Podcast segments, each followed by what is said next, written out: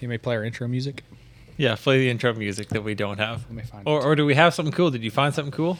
That, well, you had one job, Austin. One, one job. job. One job. Well, it's not on the deal, so it's not going to be good. It might be good. You don't know. I'll tell you what it sounds like. Okay. In a galaxy far, far away. You got to wait till the ad plays.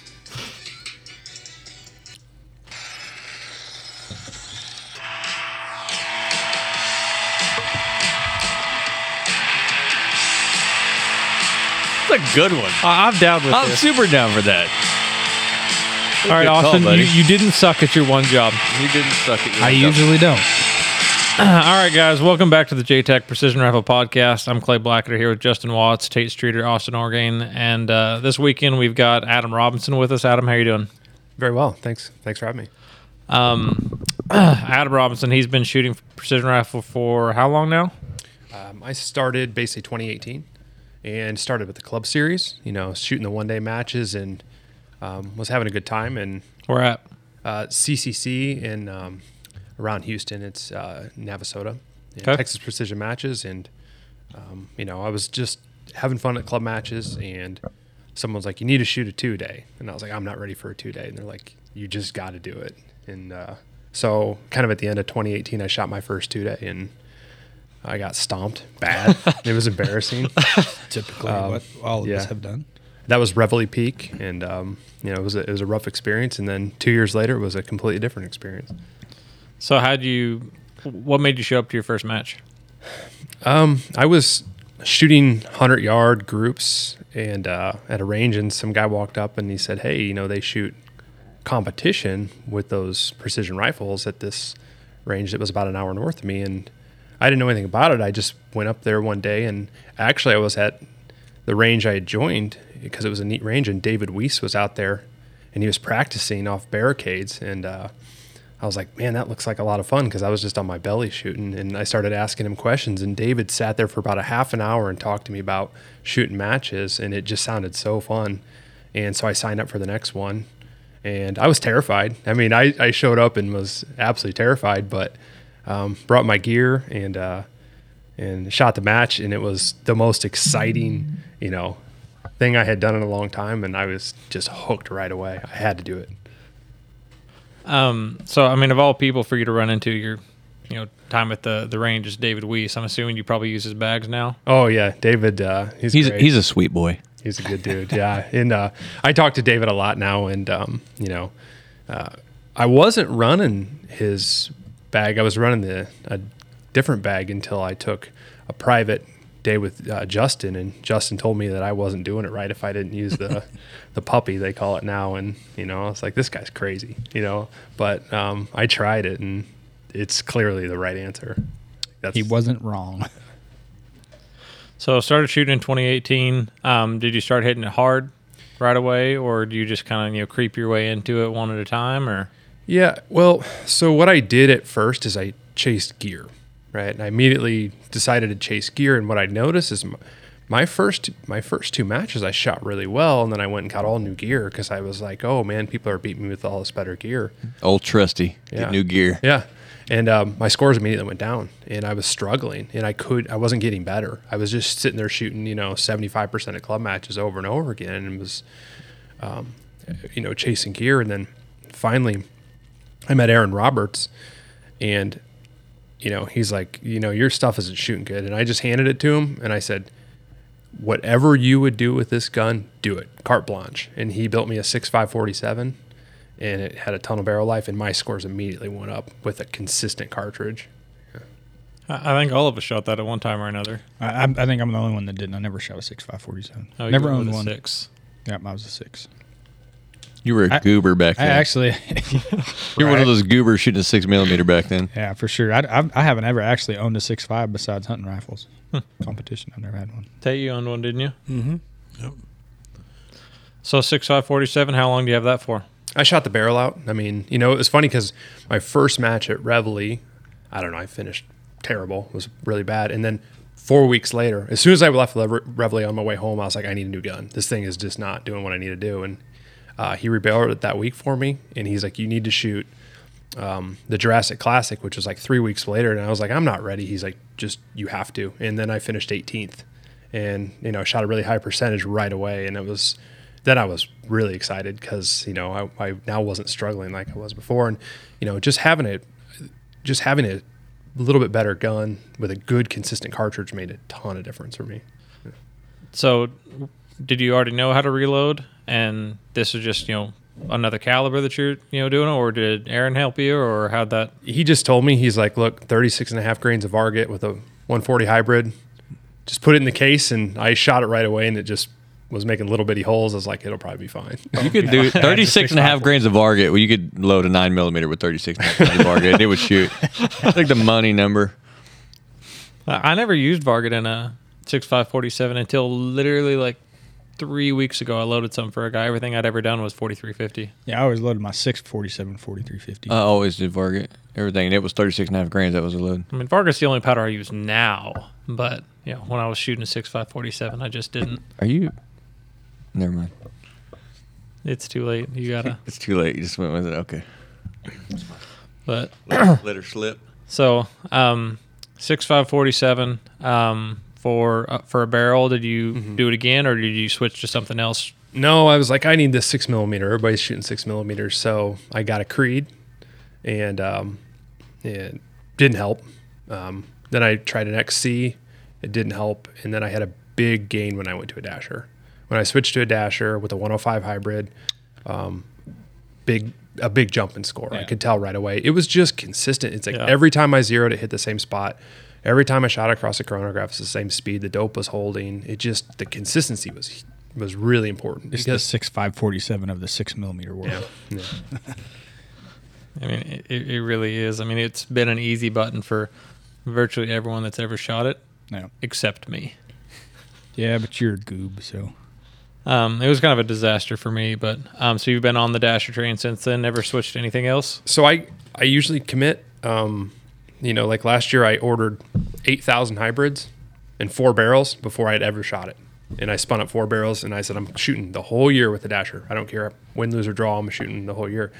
And, um, I shot it last year and, and, uh, had some pretty good success towards the end of the year. And, um, I, I have one now, but I try to, I'm trying to B R right now, and I actually got my gun like less than two weeks before the match last weekend, and I switched stocks, actions, you know, switched to a B R, switched to bullet when I'm at the A-Tip. I switched everything, and that, but I also ordered seven thousand A-Tips because I'm committing for the entire year.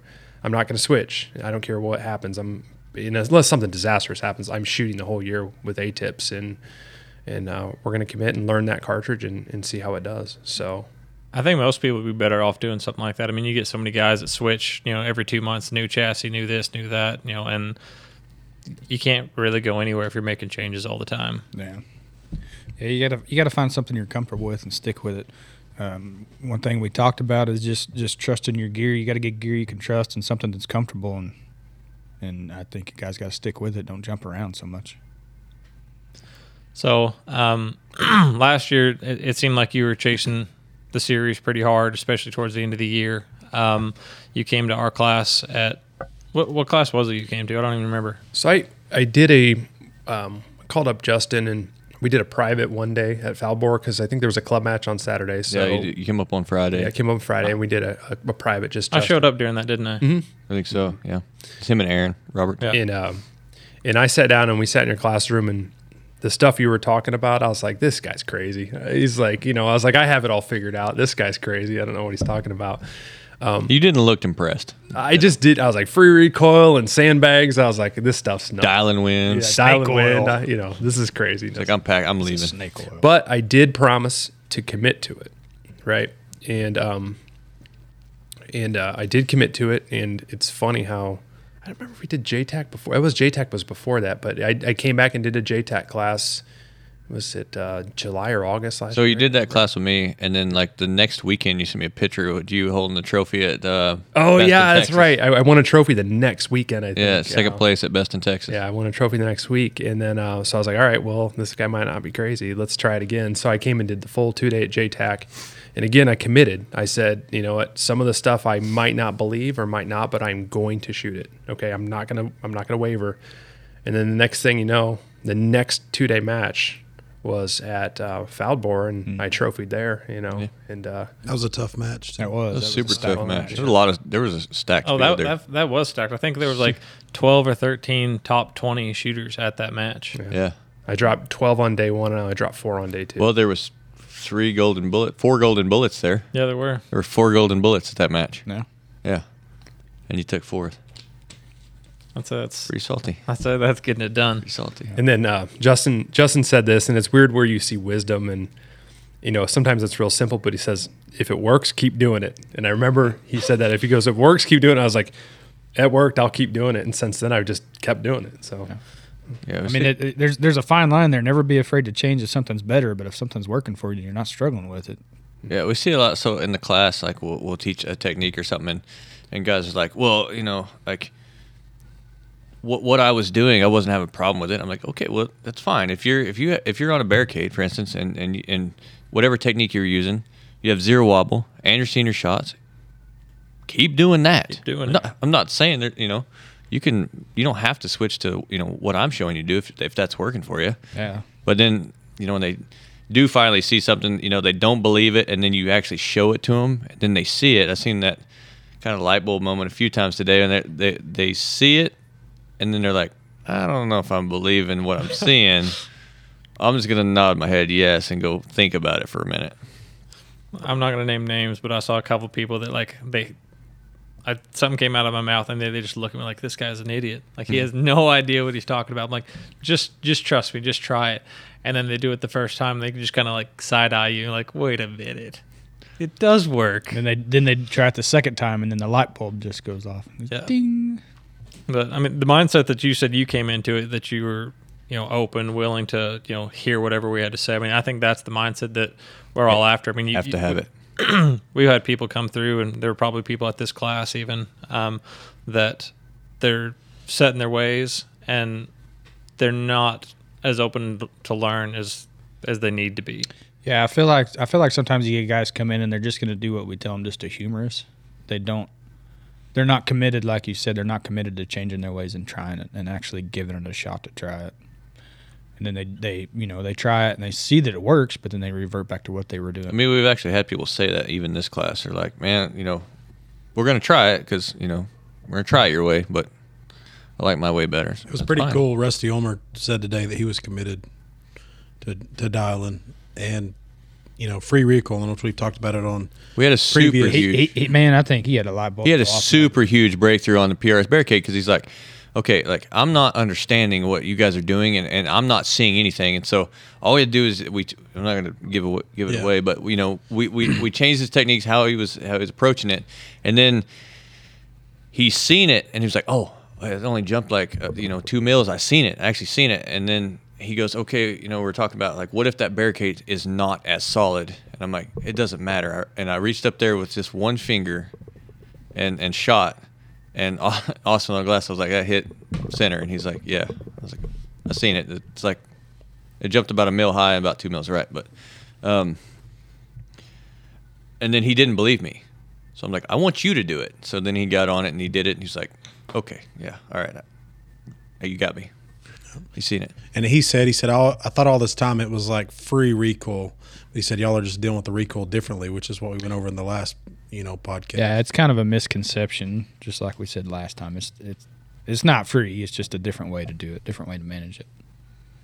Like ninety-nine cents recoil. ninety-nine yeah. cents. It's on sale. Yeah. Uh, so what was your, you know, say average placement um, last year? You know, prior to that first class with Justin?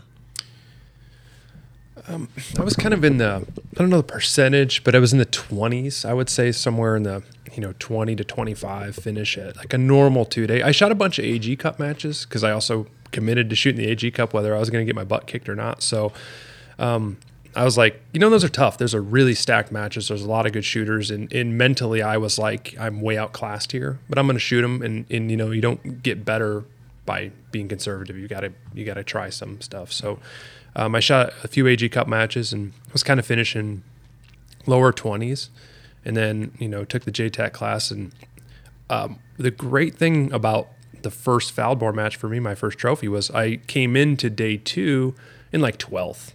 And I was okay with that. That was comfortable. And then I finished, you know, with a trophy, and I was like, well, that was really cool, which was a complete different experience at my next match, um, because we went to Reveille. And again, that was my first ever two-day match. And I go to Reveille, and Clay Blackheader's there, Austin Orgain's there. Matt, oh, no, you weren't there. Sorry. Uh, Brousseau was. was there. And um, I was like, oh, and I shot with Dan Jarecki. And Dan Jarecki had won it and finished second or something. I, he shot really good there. And, um, you know, I had a I had a really good day. I knew I had a good day shooting, and I felt good. And I was going through my notebook, and Dan's like, how'd you do? I was like, well, we shot twelve stages. I'm, I dropped four. And he looked at me, and I was like, oh, I guess that's pretty good. And I knew it was a good day, but when Dan kind of snapped up, I was like, oh, I guess I had a really good day. And then I, I got home, the scores came out, and I had a five-point lead on everyone. And then I was terrified because I think that has faltered more people. Yeah. Is uh, yeah. I've seen way more people that have. If you're crushing first, it, don't even look at the score. Sitting oh, first man. on day one, you know they're, they're I'm not going to say rookie shooters, but newer shooters. They they they have a really good day, a stellar day, and they're first on day one, and then you just don't even see them day two. It's the so, pressure gets to them. So rare that someone's first match win, they were sitting in the lead after day one. Yeah. It's so rare. You know, you see, you see your name up there. Most people just start getting the shivers. Yeah. Oh, yeah. I didn't, I slept. I mean, you know, and it was one of those things I think where you're going, well, is this the only time I'm ever going to have a chance to win a two-day match? You just are, un- I was uncomfortable with the position I was in. And I, I knew that was to be expected, but I tell you what, I didn't sleep well. And I tell you, I got that first stage, and it was the hardest stage in the match. That was that hit to move. Big to small, where you had to shoot like the ipsic and then the little circles. Oh, that was a gross stage. Six-inch circles at eight hundred yards. That was my my opening stage. I was like, oh, great. This is awesome. And then um, and I held on to tie. Um, I, I held on to tie with uh, Chris, my, as my actually my training buddy, Chris, and uh, he beat me on the P R S barricade, but got the one hundred points. But, um, you know, I was super uncomfortable sitting in first, my first time. Now – Um, there's been a couple times, the, the next two matches after that, like at M P A, I was in second uh, after day one, and then uh, last weekend I was in second after day one, and it never bothered me. I was completely comfortable with it. I was like, ah, this isn't, this is okay now. But it wasn't me sitting there going, is this the only time I'll ever have a chance to win a match? No, it's kind of like, yeah, this is cool. This is fun, right? It didn't bother me anymore. Yeah, great. Now, now you're at the point where if you keep putting yourself in that situation, you're going to win another one. It's so hard to win matches anymore, especially whenever you're going to matches where a ton of good guys are shooting, but you keep putting yourself in that position to where you have a chance. Mm-hmm. Every now and then you're going to get, you know, you're you're going to have a really good day. And, you know, sometimes when you have three or four good shooters there and they're all having good days, sometimes it comes down to a little bit of luck. But if you're putting yourself in that situation more times, you, you got way more odds to win more matches. I think your mindset's going to do a lot for you as well. You All said right. earlier that you were jumping into the A G Cup series because you wanted to shoot against people you thought were better than you. That's the exact opposite of what most people do. Most people want to get points instead of getting better, mm-hmm. and you're you know wanting to get better instead of chasing the points, and that's going to be the difference maker. Yeah, it was interesting. You know, I was talking, um, I can't remember who I was talking to about it, but when we went back and shot this, you know, I remember some of my earlier two days I was totally nervous about him, and then after shooting the A G Cup on T V day three, where you got a film crew out on you, then you go shoot a normal two-day, and it felt like a club match. I was like, whatever, let's go have some fun, guys, you know. And it was just being able to experience the the most pressure, and then going back to normal felt relaxed. How many times do you call your wife and ask for advice? Um, I talked to her a lot. Not, um, I did talk to her after Reveille because I was like, oh my gosh, what do I do now? I'd never been here before, um, but. You know, my wife is uh, was a super high-level competitive shooter. She lived at the Olympic Training Center. She shot World Cup when she was sixteen. So, you know, and this is small bore. You know, if you ever watch small bore or off, you know, um, air rifle, which is forty shots offhand over eighty minutes. I mean, can you imagine the mental grit of standing there for eighty minutes?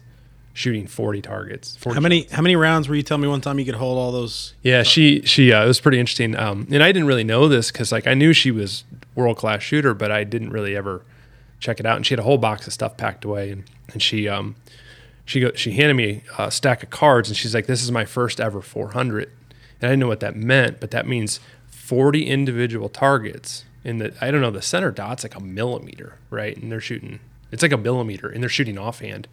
And she shot a four hundred, which means she cut that one millimeter dot forty straight times in a row.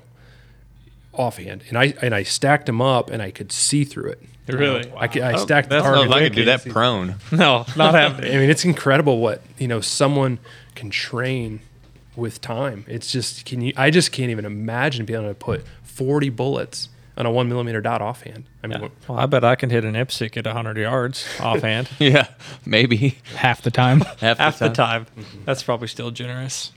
Yeah, but as far as the mindset stuff goes, it's like it's just general questions like, okay, I just shot a match. What would you do recovery-wise, you know, to get your mind back into it, to not get burnt out? It's it's questions about just competing, you know. She doesn't know how she doesn't know how to run a rifle scope, you know, but I can ask her about recovery, diet, stress, you know, all these things that are the mental side of this game, which um, that now that's the real helpful stuff. I'm not really worried about how to shoot a barricade, but I'd imagine that most people's biggest struggle is the mental side. I mean, from t- teaching classes, it's it's pretty clear that that's the, the big disconnect for most people because you know, we can get you on a barricade and get you to eliminate your wobble and whatnot and, you know, teach you to read wind, this and that. But sometimes the mental part is just the biggest struggle. I mean, we, we, we've seen people that, and we talked about them in class today, like just a couple guys that have come to our class that are just phenomenal shooters. But when time starts, the nerves, yeah. you know, it's too much. Yeah, anybody can learn how to run a rifle and run a scope and get your dope and everything. It's it's the people who can stay mentally strong over two days that place in the top. We'll see it at when you go to a match and after day one, like you know, so and so, like a certain person or three or four people will be up there in the top. Like maybe you're in first place and you're like, yeah, I'm not worried about that guy. He's gonna tank. Yeah. Okay, and then, you know, you used to be one of those guys, huh? You, you used, used to be one of those guys. No, I'm never that guy. You were the winless wonder. Whatever. Uh, the, my first win the night before. I was I had a I had a seven point lead on day one, and then they were like, oh, the R O on this stage like gave squads one and two a different stage brief than he gave the other squads. Like certain squads had to hold over, or the first two squads had to were able to dial, and the rest had, had to hold over. And so they decided they're going to throw that out, and I'm like, you just cost me a five point lead, or you know it was seven, and they threw that out, and I only had a two point lead. And so at first I was like, man, I'm not even worried. But then they threw the stage out, and I only had a two-point lead. So I was like, oh, that's. And then we were out at eat and or out eating, and uh, Tate said, uh, he's like, man, uh, not trying to be rude, but uh, he's like, man, I, I feel like you're gonna have a, a win here coming soon, but it ain't gonna be tomorrow. And I was like, all right. It made him mad too. It did. I was like, all right, that's about what to, did it. About to show him. Probably is what did it. You ruined us. Um, so your, your first J TAC class gets done, you start, you know, hurting feelings out there. Um, and you'd mentioned the A G Cup. So was, I know we talked about this a little bit, how many, you started shooting in twenty eighteen. Was this the first year you, you know, really chased P R S and yeah. then just jumped in A G at the same time? Or? Yeah, I, I shot, um, I think I shot those two right away. In twenty eighteen, two-day matches just to learn. And then I shot one last year at Reveille. And I shot a couple N R L matches, but they were like, they were fun. Like it was rifles only, which is craziness. And then I shot Silent Night. It was just neat stuff. Like right. It was experience type of shooting. And then this year I decided, or well, twenty twenty, I decided to like go chase points and um, and get serious about it instead of just having fun and, uh, and, and committed to the A G Cup right away. So. So your first year chasing it, getting to the A G Cup, and day three, what you know, h- how's that feel from from your perspective to to be competing against these guys that have been doing it for years and years? So it, there's there's a weird thing that happened to me, and it happened to me day three at the A G Cup, and it also happened in the finale because in the finale I was in squad two, right? So you have to be in the top twenty to get in squad two. I was like nineteenth in the series, and um. both day three of the A G Cup and uh, in the finale, I got like starstruck. And I'm sitting there and I'm like, well, that's Tate Streeter and that's Dave Preston and there's Dan Jarecki. I was like, this is so cool. And I and I totally kind of lost focus on shooting because I was like too excited of all these people I was shooting with and I wasn't paying attention to my scores. So yeah. day one and t- day two at the A G Cup, I, I really focused. And day three, it was just so neat shooting with uh, Austin and Tate and Preston. It was it like probably was cool to shoot seeing on day three. Crews yeah. All that yeah. stuff. That's oh. what I think, you know, like last year at the A G Cup, they filmed the whole thing both days. It was two day last year. And I think almost everyone coming in on day one was a little bit nervous. Everybody was really tense. Nobody was talking. You know, it wasn't even really a fun match because you know, we were so scared to talk to each other and didn't know and what you were allowed to say. Anything. We didn't know what to do, what we were allowed to say. You know, there's a camera in your face the whole time. But I think that really helped for this year because not that it was more lax. You still couldn't, you know, talk about certain things, but everybody was a lot more relaxed because there wasn't all the T V cameras they wanted to. You had all the social media and stuff going on. But then by the time you got to day three with the cameras, you just shot two straight days and you're pretty well in a groove. And still kind of relaxed. Almost anyway. Out of the groove. It's so much shooting. Yeah, no kidding. I remember a lot of shooting. We shot day one and day three together, Adam and I did. And man, he was pretty relaxed. He kind of he would have fooled me if he, if I'd have known he was starstruck because he didn't act it. But we get up to stage one, and were you first or you were it one of us? Day first? One or day three? Day one. Day one. It was funny because we started on this hay rings, yeah. and I, this is a mental state. And I, I observed it and I wrote it in my my journal, but um, you know. I wasn't really talking to anybody because no one knew me. And I went up to the first stage of the A G Cup and everybody came off and they're, they're sitting around pouting.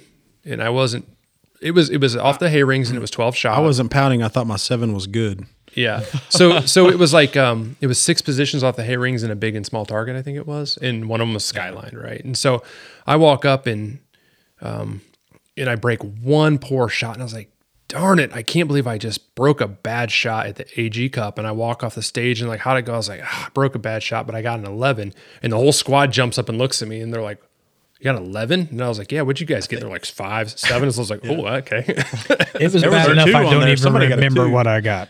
Yeah. So, so anyway, then I was, then it was like, oh, you know, it, then you started talking to people and it, it's weird how when you don't know that people are shooting bad, you shoot, sometimes it doesn't affect you, but if you see a bunch of people shooting bad, all of a sudden I feel like you average down your, your shooting. I don't know why it happens, but we sort of mold in that in that same average. Man, the yeah. best thing to do is just take every shot, get every shot you can, and just see where it falls at the end. That's just how you have to attack it. You can't be counting points ahead of time or anything like that. At the A G Cup, uh, what, twenty nineteen, so I, I shot, had a lot of trouble on day one, rifle issues, whatever. And I was like almost sitting in last place. And then day two, like I come in and like I remember me and, and uh, Austin and Clay, we were sitting on the back of um, Austin's tailgate drinking a beer, just like crying away our sorrows. Like we're just terrible. I don't even know why we even got an invite. We're like eighteenth, nineteenth, and twentieth. Yeah, we're just like, let's just go home now. Well, I was like, eleven. Save the embarrassment or whatever. And uh, I'm like, maybe we can just N D or something. And that, that's what, you know. Have a reason why we're in twentieth. Yeah, we'll just but, go home. That's what we thought. Like, I went into day two, like, just not a care in the world. Like, didn't care. And I was super burning it down. And But I, I just assumed everybody else would. You know, we weren't really talking to people. And I, Austin was burning it down, too. Um, so I just assumed everybody else was. And then uh, I get to uh, the last stage. I hadn't talked like I hadn't talked to Tom or George or Shannon or anybody. And Shannon comes up to me. He's like, "Hey man, there's no pressure, but if you clean this, you'll win." And this is like a troop line from like it goes to like fourteen fifty oh, or something. Yeah, it's like yeah. eight fifty to like fourteen fifty. Like your closest target's like eight fifty or something. And I'm like, and it's raining. You can't hardly see. And I was like, man, why did you do that? And so that, that I don't know if I dropped two and end up tying for second, but I don't know. I think the pressure got to me because. I had no care in the world. I was like, man, I might scrape top ten because I'm shooting pretty pretty good today. I had no idea that everybody else was shooting bad. My mindset going into day two after day one didn't go that well, and I didn't feel like I could probably catch up. It was how many stages can I win today? So I just basically was gunning for stage wins the whole day. Yeah, but you still you still gained like twelve spots. Oh, I know. I shot rip. I shot pretty well, but I was I did it just going for stage wins. Yeah, just no care in the world. Yeah, just shooting. Pretty sure that place is like my kryptonite. Like I won that yeah, match right before A G go. Cup, and I was like, "Oh, I got A G Cup. Like, just not even a problem. Eleven of those twenty guys were there. This is fine. Like, I'm I'm golden." And then just can't hit anything. Yeah, I I, I won the grind less than thirty days before the finale ended. Apparently, got that's the skull drug. Apparently, you don't need to go to a range and win there before a major. Yeah, that's I that guess might that's be a the, bad juju. Yeah. Well, I don't know what my reason was this year because I didn't go back and I still got Skull Drug at the A G Cup. So yeah, I don't know. But. So I got to know: did you watch the cut line at the A G Cup or not? I never looked at it. I never once. I, I looked at it, but luckily I was shooting pretty well, never had really a bad stage, so I wasn't looking at it for me as much as I was looking well, at it for Austin and Clay on day one, hoping that they were going to Oh, it. Man, the first five stages on day one were terrible. It's a good thing I shot the second five really well, or I'd have been pretty scared about it. I was sitting, I think, fortieth after the first five stages, and I ended up having the highest sc- you know, average out of the next five stages to tie for twentieth at the cut line, but, like, it was gross. Like, people were like, man, like, what's wrong with your rifle? I was like, man, there's nothing wrong with my rifle. I appreciate that you think that it's the rifle because where my score is, but that's not what's happening right now. Yeah. It was it was actually interesting because the last my last stage on day two, which was the most important day, it was where they cut two thirds of the field. Right, was the P R S barricade, and I was shooting what I thought was below average for me that day. I just felt like I was below average. I knew what my capability was. I'm like, this isn't a good day. I'm exhausted. I've been here stressing about this match. I've shot warm-up day. I've shot two days. I'm I'm, I'm tired. And it was they were long days because we were out oh, there yeah. waiting for them to reset the stages. And I go up there, and I'm I'm just totally exhausted. And I shoot the P R S barricade, and I'm walking to my truck, and one of my buddies was watching, Chris, and he runs up to me, and he's like, so you want to know how you did? And I was like, just packing my stuff up, man. I'm going to have some drinks tonight and enjoy this. He's like, you made it. And I was like, are you kidding me? And I was like, I have to shoot again tomorrow. But then once I kind of like, you know, refreshed, it was it was super exciting to go shoot the third, third day. Man, I, I was on glass when you shot that uh, first stage. I think you were the first shooter first of shooter the first stage three. of day three. I drew yeah. shooter and, one, squad one. You know, thirteen-round stage, and you're just, you know, knocking the center out of targets. I'm like, he's flying through this. Like, is he yeah. gonna like? He's gonna N D or something. He's just going so fast. And you know, I think he won that stage. Yeah, I got um, stage. Cleaned it. And yeah, I heard all the all the hooping and hollering up there. And and uh, he came down. And I said, "How'd you do?" And he's like, "Oh yeah, I cleaned it in this time." I was like, "Man, that's pretty good." And I go up there and drop two on it. Like five people in front of me cleaned it. And I dropped two, and I was like, "Oh, starting, here we go, starting like this again." That's the worst when you watch everybody clean, clean, clean, clean, clean, and then I, you get not, up there and you're like, and you drop one, you're like, oh god, it wasn't all that easy. I think I was right after you. No, no it, it looked was, hard. They're dying from back there on glass. It looked small. hard, and that you're off the tips of the tank traps, yeah. which is pointy. They're not fun. And it was funny because, like, you know, you had told me um, one of the days you were like, as you shoot, because I was like, how are you so fast? I couldn't believe how fast you shot. I was like, how'd you get through all them them shots? And you said time will slow. He's like, as you get better, time will slow down. Yeah. And I got on that tank trap, and, and you and I remember you walked up to me. You're like, I thought you were going to N D when you were shooting so fast. I was like, I saw everything. I mean, I saw every bullet hit the plate. I saw every bullet come in there. I saw right where it hit on the plate. I saw the plate spin. I wasn't shooting fast. I was shooting, you know, efficiently. And then I got off and I watched it on camera, and I was like, oh man, was I shooting fast? You know, eighty-two seconds, thirteen shots in four positions. With I had a single feed one because my mag didn't hold thirteen. And then I, you know, I watched it on camera, and it looked really fast, but when I was actually shooting it, it wasn't. That's kind of how I felt day two. I got in a rhythm on day two and started rolling when I won all the stages, and that's that's how I felt. I didn't feel like I was rushing anything. When I shot the spool stage, um, you know, I shot it, I held over and did it, and I got done, and everybody's like, oh my gosh. I was like, what? And they're like, you did it in whatever, thirty-eight seconds or something like that. I was like, okay, is that good? And they're like, well, it's only forty seconds faster than the next person. And I ended up winning that stage by twenty-nine seconds or something like that. Did not feel like I was moving fast. Same thing. Watched everything hit. It's just you kind of get in a rhythm there and time slows down. I just never got anything going. Like, I finally got excited when we go up to shoot that troop line off the top. I was like, we're finally going to sh- get to shoot a troop line. I was like, heck yeah. And everyone, you know, two guys in front of me go, one gets a zero, the other gets a one. I was like, these guys are goobers. And uh, I lay down there and I shoot my first shot. It's just barely left to center. I'm like, okay, I'm about to run this.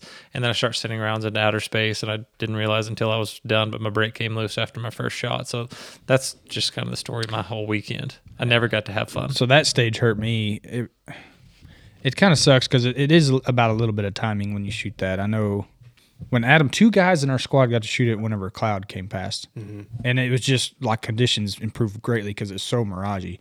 I shot it, and I think I got a four on it. That one and the other long-range stage out of the Connex box, those are the only two bad stages I had, or I'd have probably had a pretty good run at, at day two. Um, talking about the cut line, I was watching the cut line on day two because I knew I was the last one up on the P R S barricade, and I don't ever shoot that fast. And I was watching the cut line, and I was like, I can basically zero this stage and still make it in. I was like, hey, I'll go for it, because I was the very last one of the whole match to shoot the P R S barricade. So I just went as fast as I ever have gone on a barricade.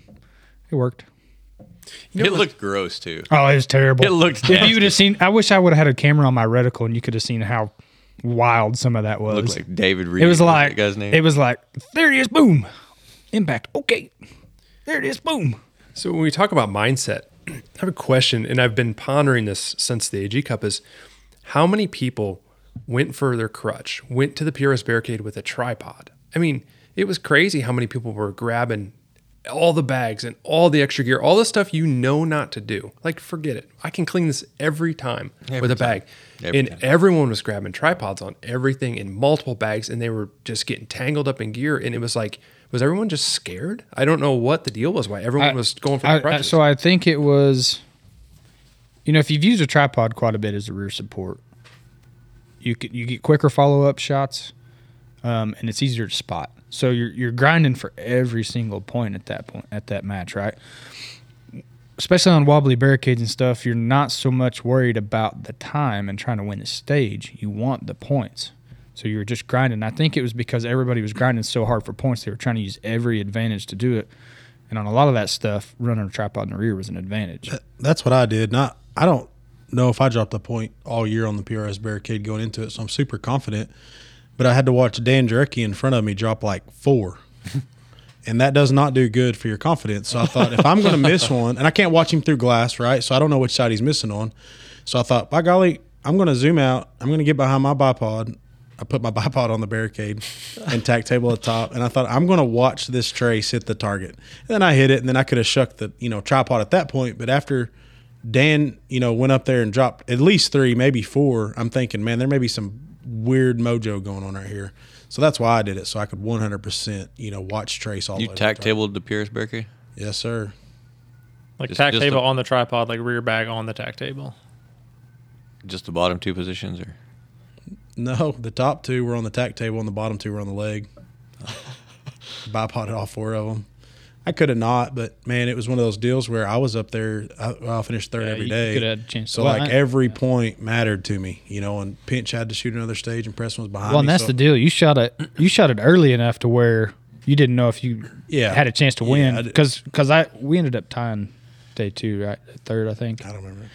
But the only reason I even went for it is because I already knew I couldn't win.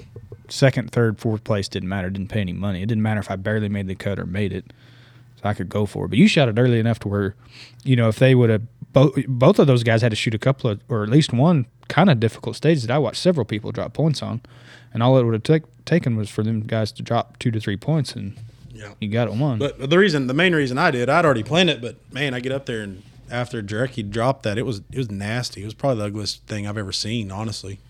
Um, so you know, it gets in the back of your head like, man, there may be something weird going on. I'm, looking at the wind, you know, looking around like, what is going on here? And it didn't look like anything, but didn't want to take any chances either. Um, well, while we got you here, um, you're obviously here for uh, for a second time. What is it that made you decide, hey, I need to spend another weekend with these guys? Um, I I always approach things with that I'm always the student. I don't care how good I'm going to be. I can always learn, and I can learn from people that I'm beating. I can learn from people that are beating me, but you always can learn, right? And if you think you have it all figured out, you're you don't. You need to you need to continue to learn. And so I decided to come up here, and I said, hey, you know what? Maybe I won't learn anything. Maybe I will. But what's interesting about today, I learned more in the half day shooting today than I did the whole first J TAC class.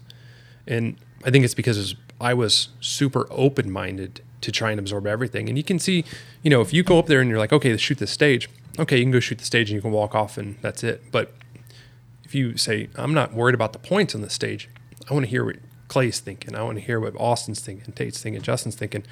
And you're talking your way through a stage. You're not worried about the clock. You're not worried about your score. You know, um, I don't know how many times I've shot the P R S barricade. And I can tell you right now is I'm better at the P R S barricade than I ever have been after today, because I learned some small things that are, you know, for me feel like huge leaps today that I, that I didn't know before. And it's, you know, some of these these fine points will carry on to every position I shoot, but just being super open-minded to to listening and talking and not worrying about the score on the stage you're shooting. It's like, how are these guys thinking about it? Why do they see something different than I do? And I, I learned a lot today, to be honest. That was pretty good. I remember so, stopping you at halfway, which sounds crazy, stopping you halfway through the P R S barricade and was like, I don't care about don't even I don't care if you hit the target or not. Like, let's just keep shooting. That, don't even worry about hitting the target. You know what I mean? And that sounds crazy to some people, but um, if you're just going through the motions of trying to hit the target and not focusing on other things that you need work on, you're you're not gaining, you're not benefiting anything from that. Yeah, then we shot a, a troop line, and, and Clay said, I'm going to slow you way down, and I want to talk to you about every shot you take. And it was a very complicated troop line. It was like, you know, almost a in a big, big angle, forty-five to sixty degree angle switch, I think, on that. Was it the one to the right and the center and left? Yep. Yeah, and it's it's a it's a monster. Just trying to figure out a wind bracket and how to right it's like a, a, a challenge on, on that troop line. But we shot it, in every shot, Clay was talking to me about what I was thinking, what I was doing. And it was interesting because right there was a big eureka moment. And he's like, well, what, where did you just miss? You know? And it was like, well, I missed here. Why? And, and just thinking and talking through it, all of a sudden it was like, there was just new knowledge gained right there about the strategy, because there was a shot I didn't see. It was nine hundred yards into the weeds and nothing came up. But he's like, just think through it. If you have to guess, which you have to guess now, where was your only miss so far? It's like, not enough wind. It's just simple things that sometimes someone says to you. It's like, oh yeah, that's just so simple, right? A uh, way to think about it. And, and um, you know, you don't know when those knowledge bombs are going to hit you, but that's why I'm back here, because I had three of them hit me today. And it's like, wow, that's, that's a really important thing for me to, to understand, especially on the clock and under pressure. Yeah. Just changing your mindset on, just changing your mindset on how you think about something. Right. I mean, it's, it's so simple. But not that many people have thought of it, right? Not that many people do it or or even understand it sometimes when you tell them.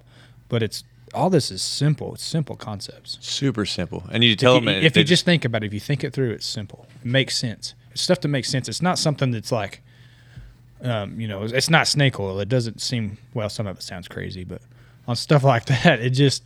It doesn't sound crazy. You're like, man, that makes sense. Why haven't I thought about that? Mm-hmm. And when you say it to people, it sounds so simple, like simple, stupid. I'm just like, like you, you don't know what you don't know. Yeah, and they're like, I, I'm having trouble spotting target. I'm like, all right, d- don't take your eye off the target. And they're like, well, well, yeah, that's that's that's a given. I'm like, if you're not seeing it, you're taking your eye off the target. You know, it sounds super stupid and super simple, but it's sometimes it's as simple as that.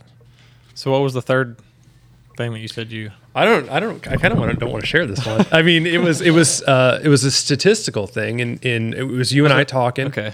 And you said, what, you know, I don't really want to go into it, but you basically put a percentage on something, and I hadn't done the math like that. And I started thinking about it. I was like, well, that's simple, but that makes a heck of a lot of sense, right? It was a risk return kind of percentage. And, yeah.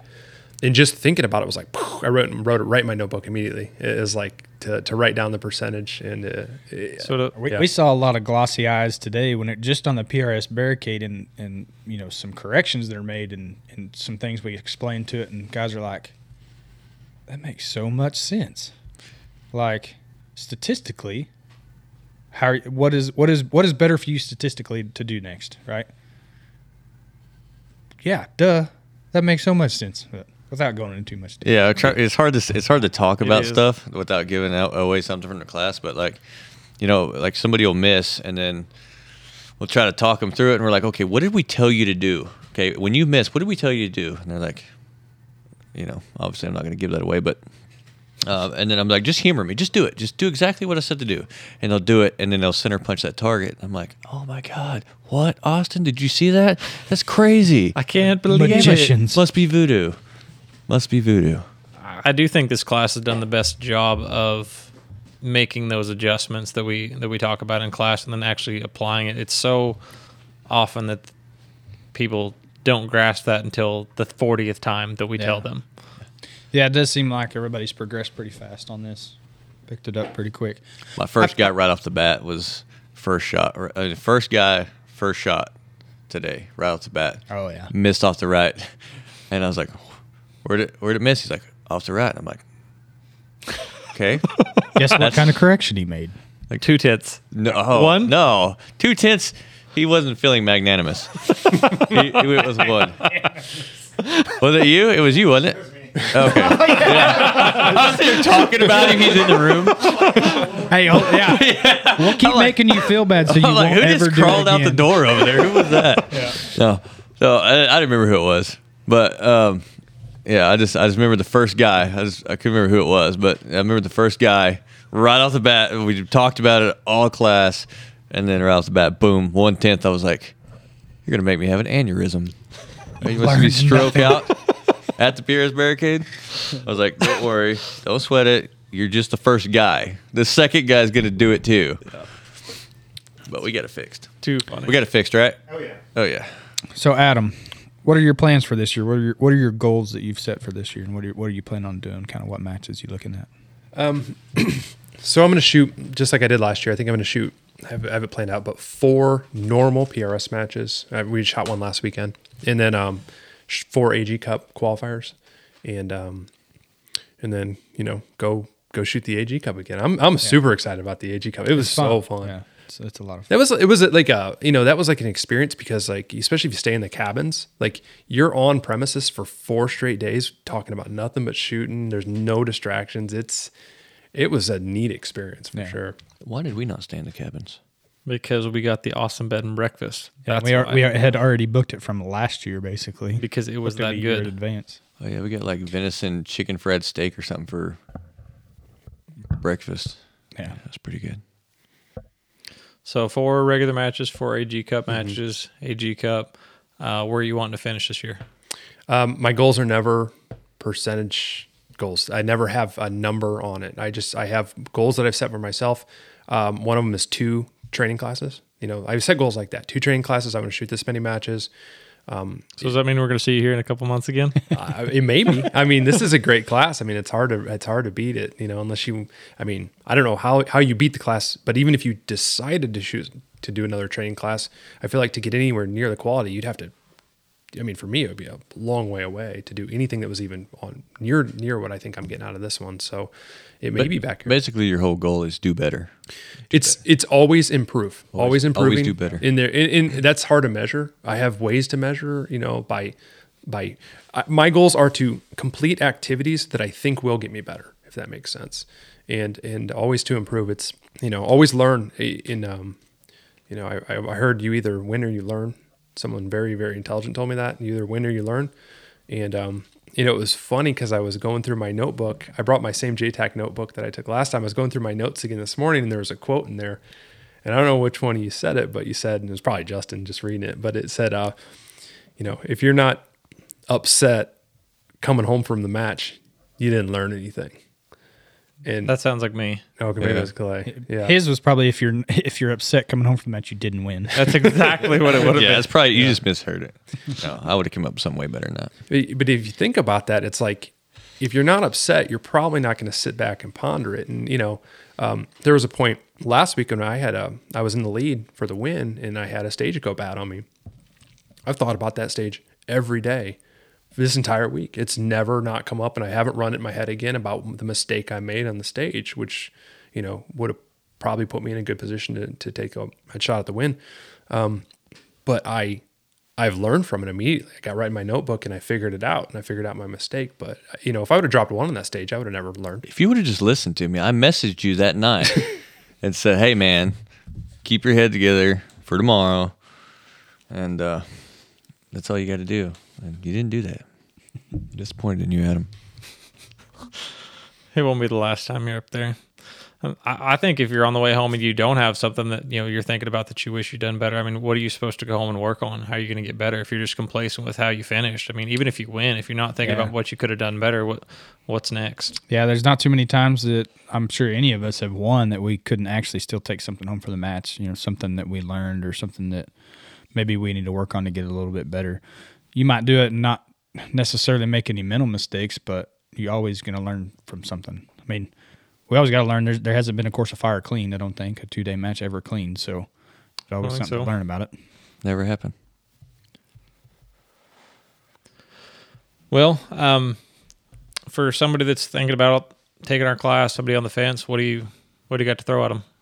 I mean, if if you want to get better, you know, it's hard to it's hard to picture a, a better scenario than the four guys sitting here to, to teach you. Just come with an open mind, and they, they'll tell you this when you when you come, and you'll get an email. It's like, bring your questions, because if you don't come trying to seek knowledge, you know, you're probably not going to learn what you could. But if you come with an open mind and you're trying to learn, and like today was just super engaging, talking to all four of you guys all over and over again, asking the same questions to four different people, getting the different answers, but one of them will sink in, one of them will hit you. And, you know, it may take four guys to say it to you, but when someone says it the right way, you, you see the picture and you see where it's going to take you. And, um, yeah, you, you definitely need to come down here if you want to take it seriously.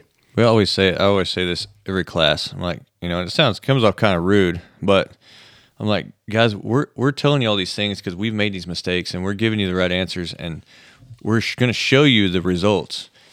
Whether you choose to do those or not, that's up to you. But if you don't, just, I don't have to worry about you at the top of the score sheet. And I'm, you know, I'm not really responsible for Clay or Austin. I talk to them more, but you know, I started in two thousand fourteen, and on the way home, you know, from the first match I ever went with Wade, he tied for the win. And, you know, you mess up, you talk to him about what you did. I mean, you got sometimes eight, you know, twelve-hour ride home. Don't waste it. I mean, and that's where that, you know, there's always something to talk about on the way home. And like Austin said, whether you win or lose, you probably wasted some points somewhere along the lines where if you'd have just been smarter, not really, you know, better. I mean, you know what I'm saying? Not more yep. physically better or, you know, whatever. You did something dumb mentally where you, you know, you saw where your bullet was, you didn't take it on to the next target or whatever. I mean, just something, something where you just were mentally slacking that you can get better on. And, you know, that's how we all did it. We talked to each other coming home, you know, for matches. So don't waste that time coming home. Yeah, get you a travel buddy. Get someone you can yeah. chase. Yeah, we learn a ton from each other all the time. I mean, we've, we've all traveled together quite a bit, and I don't know if there's probably not a match that we went to that we haven't learned something from each other. No doubt. Well, Adam, thanks for coming on here with us. Appreciate you being here at our class again and taking the time. And, um, you know, if you need something, obviously, just holler at us. Thanks, guys.